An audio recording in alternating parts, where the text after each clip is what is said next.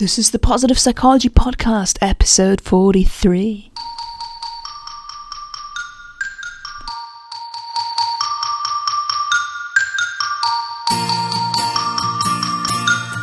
Welcome to the Positive Psychology Podcast, bringing your earbuds the science of the good life. And now, your host, Kristen Truempy. Hey, hey, today we're gonna go talk about one of my favorite topics, and that's travel. And it's not gonna be about the positive psychology research of travel. What I wanna do today is to take the concepts of psychological well being by Carol Ryff and just riff on how travel really contributes to our psychological well being from my experiences.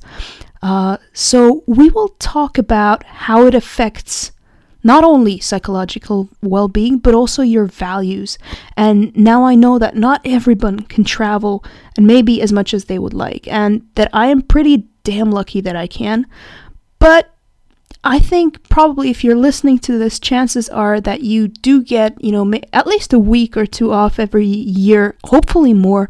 And um, a lot of people go on vacation and spend a lot of time in a hotel and, you know, enjoying the mini bar and, and the swimming pool and the beach and all of that. And while that's all very nice, it's not the kind of travel that I'm talking about. What I'm talking about here is where you actually go and go to a place that you have never been to and that doesn't necessarily provide all the comforts that you're used to having from home because people tend to seek comfort above everything else and that is totally understandable if you work hard the whole year but adventure and personal growth sometimes includes doing things that we are maybe not used to doing.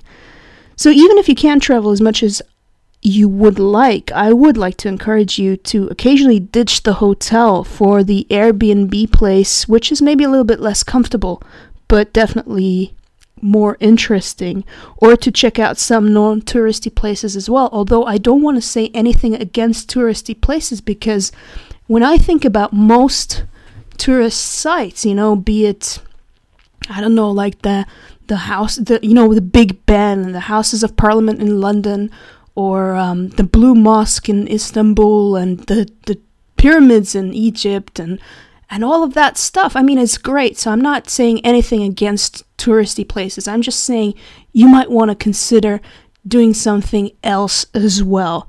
So, first we'll talk about the dimensions of well-being. So, according to the model by Ryff, there is positive relationships, autonomy, environmental mastery, purpose in life, self acceptance, and personal growth. Now, I like to start with positive relationships, and when I'm traveling, I'm very aware of the fact that I might be the first Swiss person or female solo traveler or positive psychologist or whatever else, la- whatever label people decide to slap on me, um, that these people that I bump into have met. So, I really try to make an effort to be a good ambassador you know, be it for my country or for a female solo traveler, for whatever it is. And when people question their assumptions of what Swiss people or female travelers are like as a result of hanging out with me, I'm pretty happy. Now, in terms of relationships, I've had, you know, very different ex- experiences, and I, I would assume if you travel year two, so you have like these short term friendships, which are maybe just one night long. And I just like to say here that the value of a relationship is not necessarily related to its duration. So I have great memories of camping in the desert and sleeping on an Egyptian sailing boat or travel, uh, you know, celebrating the Sabbath in Jerusalem. And these memories are made even more special by the people who were there, and even if I never ever saw them again. But then there are also long term relationships that you can make when you travel, and that can be with your fellow travelers or with locals.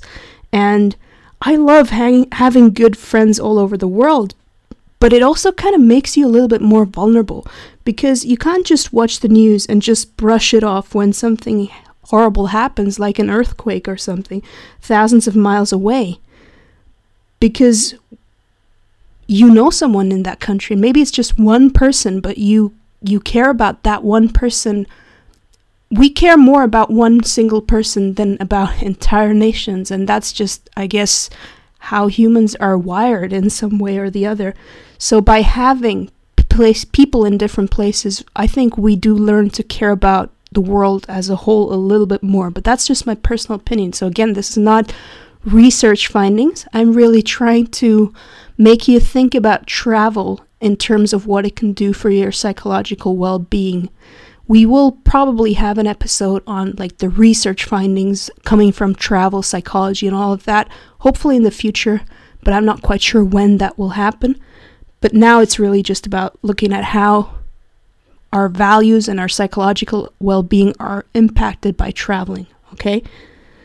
So, I was talking about long term relationships and how hard it is when you, you know, when something happens and you, you worry about whether your friend is okay or not.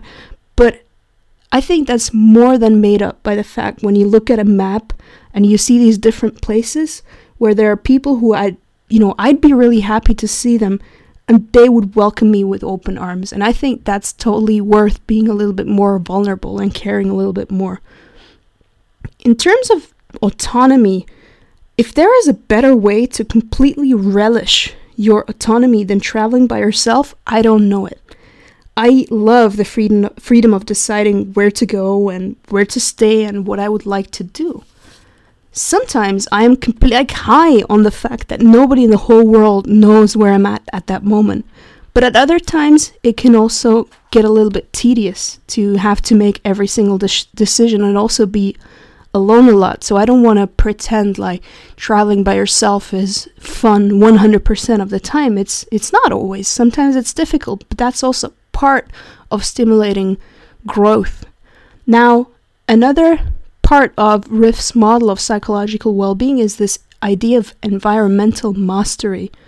And when I go places, I like to feel like I've mastered them. I love the initial excitement of you know, seeing everything for the first time, but there's something incredibly cool about being able to move around confidently.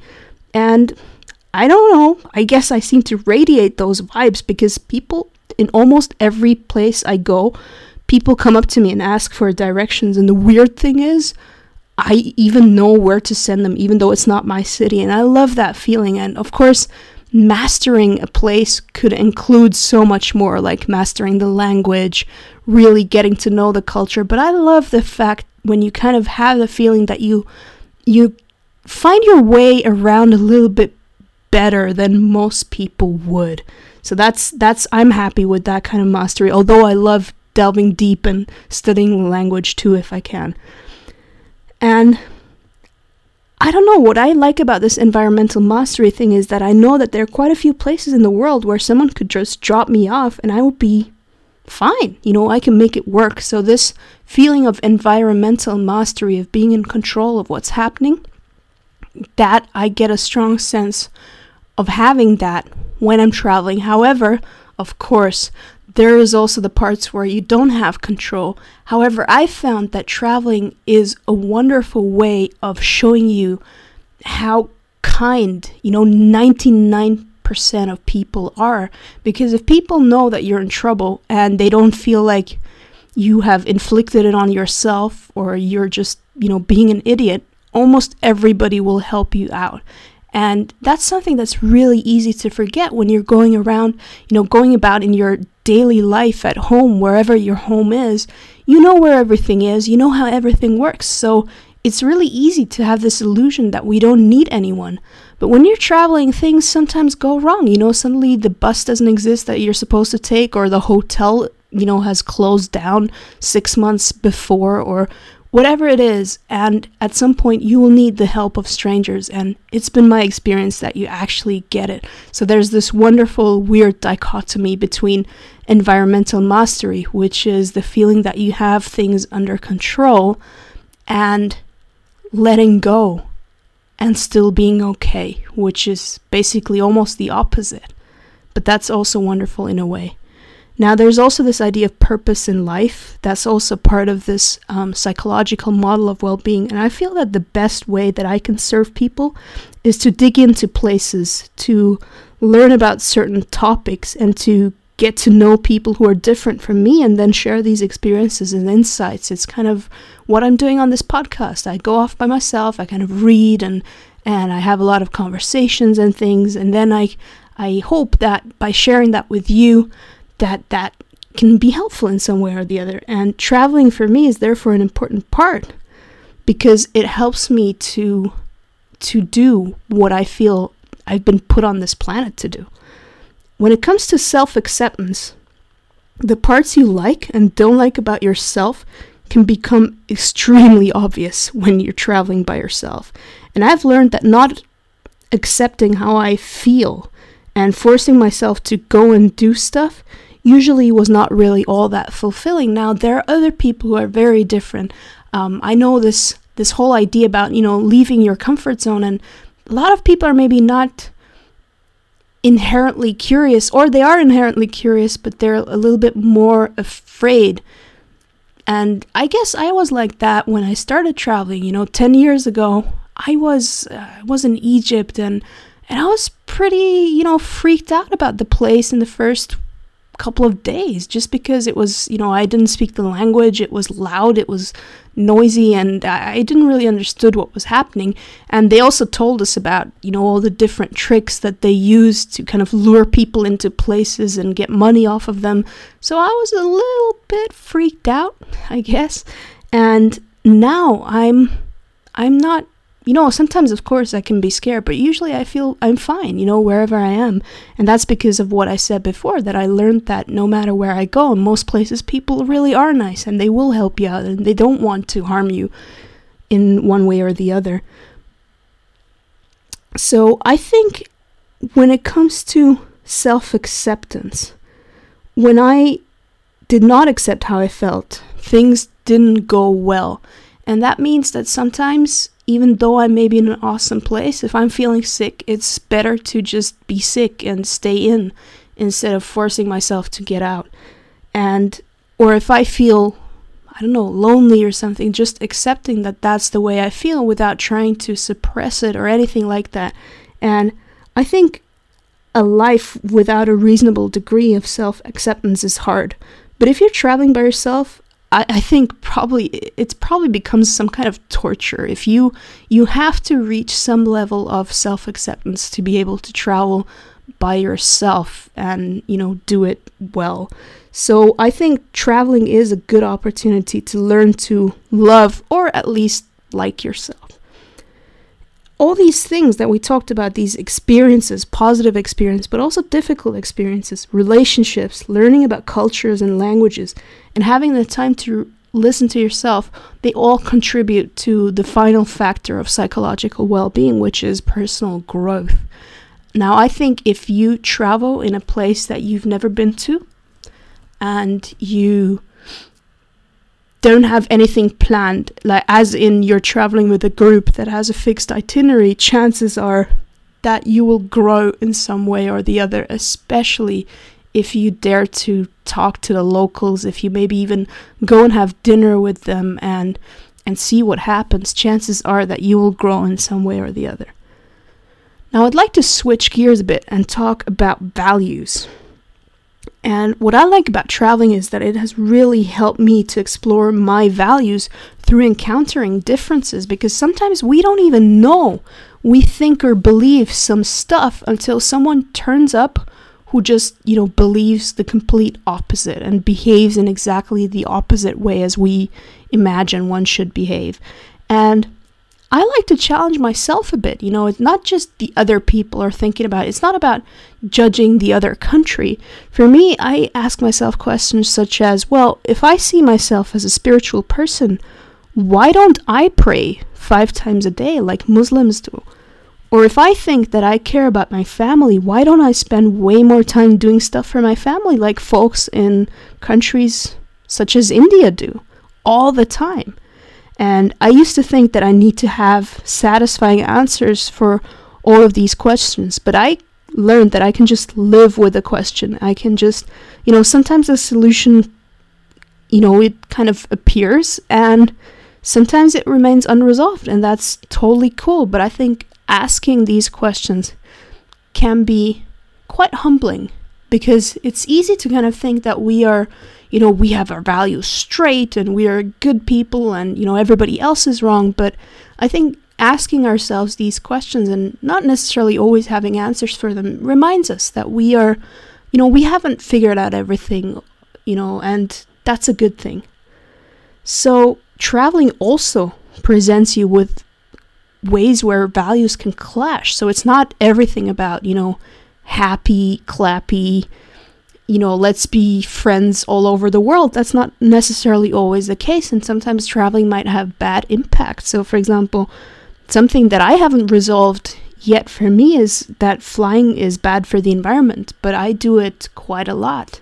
So, that's, for example, something where my values clash. My value of wanting to see the world and connect with people all over the places and to experience new things versus my value that I believe I should do what I can to protect this planet. And that's something I haven't resolved yet.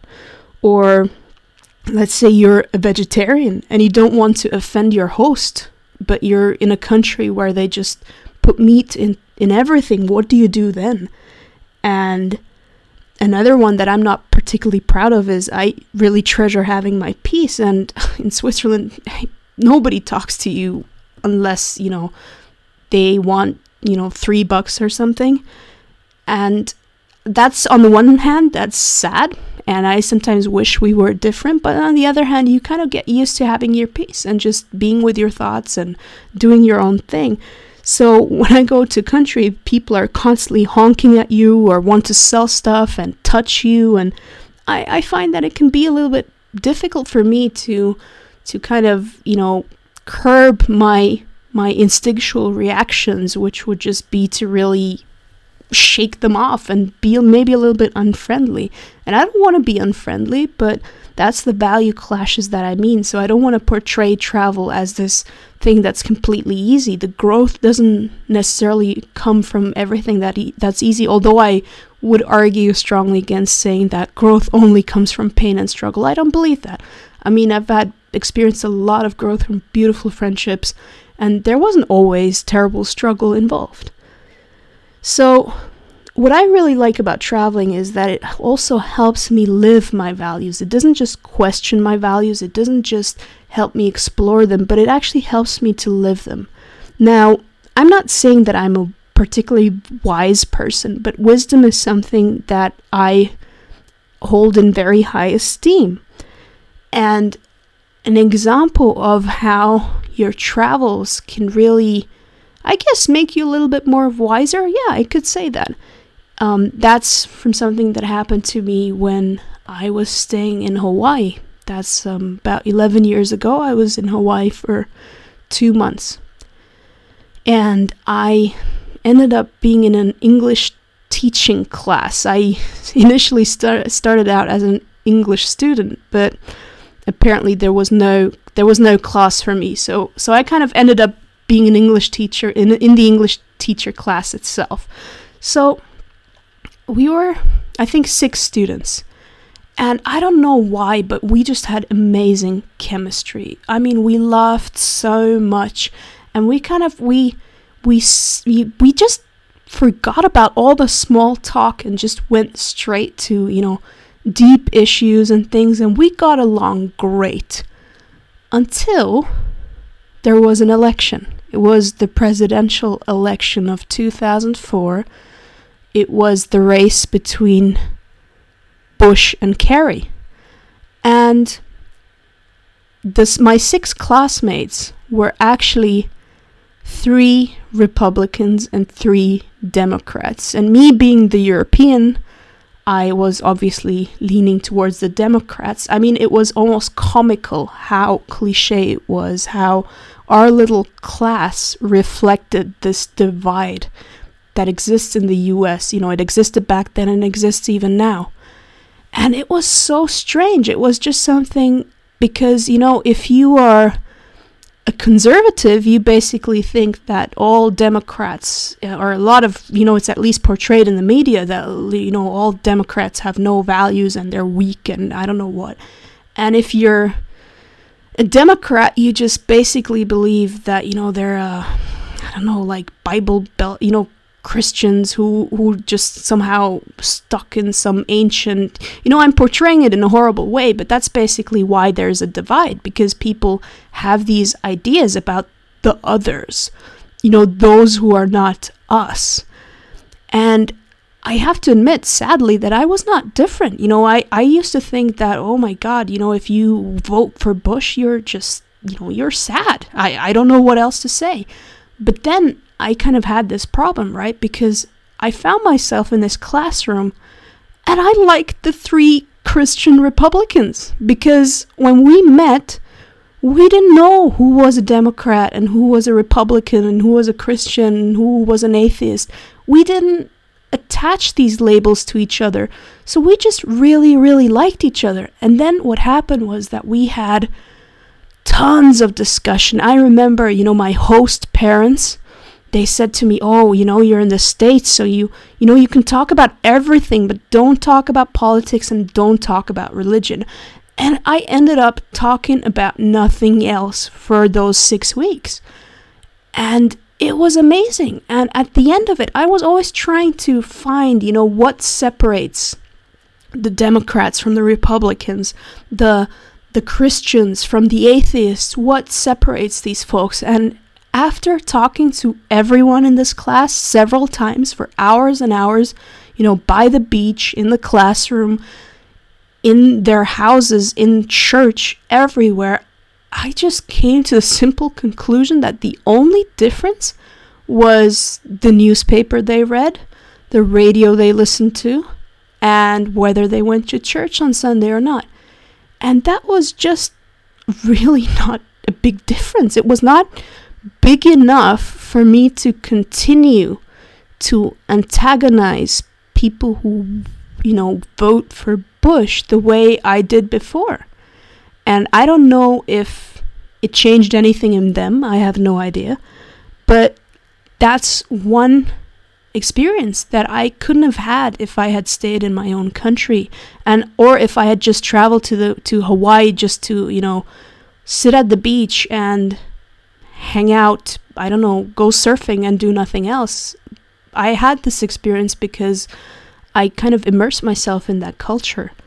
So, what I was saying was that travel helps you live your values, and I think this really helped me to kind of become, hopefully, a little bit wiser and more open and less ready to just judge someone immediately. Although I sometimes do that, I'm not proud of it. I sometimes do it, but definitely, definitely less after this happened.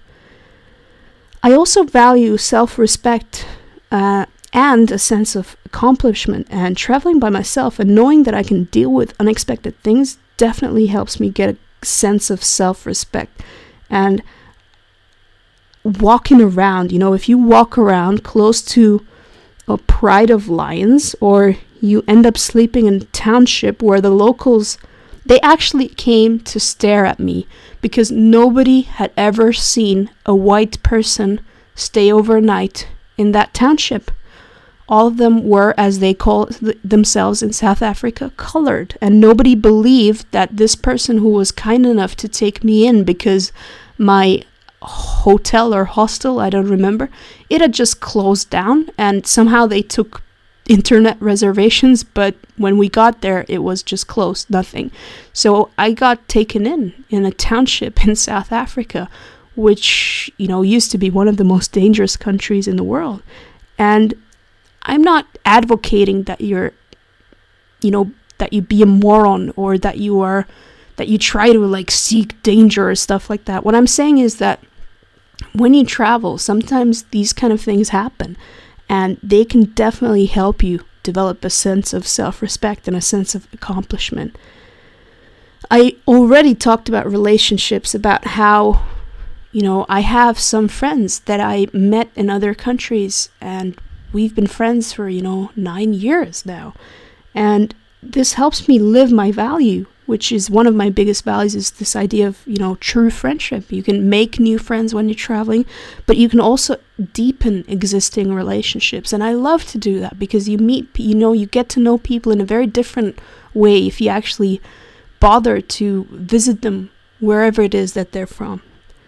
Traveling also gives me a sense of freedom and daily life is very structured. And through the demands of you know our employers it's it's kind of it gives us a sense that we can break free and i used to think that my hunger for travel was somehow almost pathological until someone pointed out that we all come we all you know originate from tribes which used to be nomads so now I feel that maybe this sense of, you know, this calling that I feel to kind of leave my place is maybe not just me. Maybe it's not just my weird mind. Maybe it's somehow something much more primal. I also value inner harmony. And traveling by yourself, as I said, exposes you to yourself so thoroughly that you either learn to like yourself or I think you just have to stop doing it. Another thing that I really value is a world of beauty. And you know, I get a lot of inspiration from beautiful landscapes, touching moments, engaging with people, and I love to express this through writing and photography. And traveling really lets me do that in a way that, of course, you can write when you're at home, of course, you can take pictures when you're home, but to kind of, you know, devote whole days just to find the perfect light and stuff like that, that's not something I do when I'm at home. I don't know about you. And finally, my top value actually is what is called mature love. And all of these experiences, I hope so, help to develop this capacity for mature love, which is my top value. So I know this was less research based than usual, but I hope that this helped you understand how travel can play an important part in flourishing. And it's not going to be, you know, when you, if you haven't traveled yet and you tr- you want to try it out, you know, it's not gonna be the same for you as it is for me. Maybe you will have some things in common with me, maybe not. But the important thing is that you can look at how your psychological needs can be met through travel, how you can explore your values through traveling and live your values through traveling. And that's what I kind of hope to inspire you to do. So, before I leave, um, the Positive Psychology podcast got a review from Digital Capybara from the US and it blew me away. And I'm going to read the whole review. And if you think that I'm not allowed to read something that makes me look good and the podcast look good, then I wish you a wonderful week and hope to, you know, that you still tune in later. But I would leave if I were you because I'm going to read the whole thing now. Alright, so Digital Capybara said, I studied psychology and counseling in the 90s, but the field of positive psychology was infant and out of mainstream research. How happy I am to have found it and that this po- and this podcast. It's fantastic that this clearly passionate student of happiness and self-improvement puts such effort into researching so many branches of this fabulous and growing field. As a father of two kids, 9 and 12 years old, I have been seeing myself through a different lens over the last decade. Like most people in today's rush rush society, I struggle with the day to day, rarely taking the time to slow down and to introspect.